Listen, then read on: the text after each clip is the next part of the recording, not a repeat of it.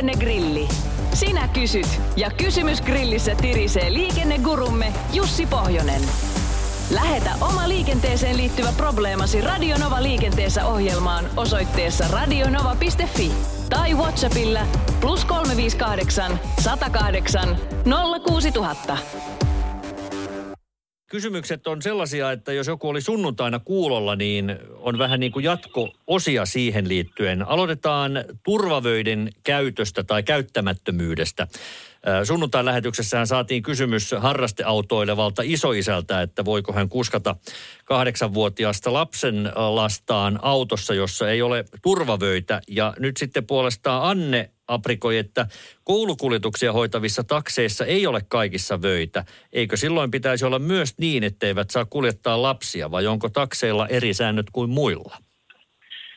Takseilla on vähän eri säännöt kuin muilla ja nimenomaan koulukuljetuksiin liittyen. Eli, eli siellä on oikeastaan ainoita poikkeamia enää henkilökuljetuksessa, missä saadaan ylittää esimerkiksi ajoneuvolle tarkoitettu henkilömäärä ja, ja myöskin sitten näistä muistakin varusteista, ei sinällään kyllä turvalaitteista, eli siellä pitää olla tämmöiset ankkurivyöt tai miksi niitä kutsutaankaan, eli mikä saadaan niin kuin kaksi lasta yhden hinnalla samaan vyöhön, eli turvalaitteet pitää löytyä, mutta henkilökuljetusmäärät saadaan ylittää nimenomaan koulukuljetuksissa. Ja tuota, olisiko nyt korrektia ehkä palata myöskin omaan lausuntoon, niin minä taisin aprikoida ja ihan totaalisesti kieltää tämän lasten, lapsen lapsen kiertämisen niissä harrasteautotapahtumissa vedoten siihen, että lasta ei saa kuljettaa, mutta nyt ihan itsekin tein kotiläksyt paremmin ja katsoin, niin ehdoton kielto koskee vain alle kolmevuotiaita lapsia. Ja muilla pitää olla tarpeen mukaan turvalaitteita, jos ei niitä ole, niin sitten saa olla siellä autossa kyllä, mutta alle kolmevuotiaista lasta ei saa missään tapauksessa koskaan kuljettaa ilman turvalaitteita, ei edes harrasteajoneuvossa. Vaikka kuinka kova harrasteautoihminen onkin, niin kuulostaa erittäin järkeen käyvältä. Ja nyt sitten muistellaan lisää vanhoja asioita. Te olitte täällä taanoin puhuneet siitä, että mitäpä tapahtuu, jos ajokortti on kotona piirungin päällä, kun poliisi pysäyttää. Anne ihmettelee. Jussi Pohjanen sanoi vastauksessaan, että seuraamukset ovat poliisin harkinnassa. Saako siitä huomautuksen vai sakon? Voiko näin tosiaan olla, että joku saa huomautuksen, joku toinen sakon? Missä on tasa-arvoinen kohtelu?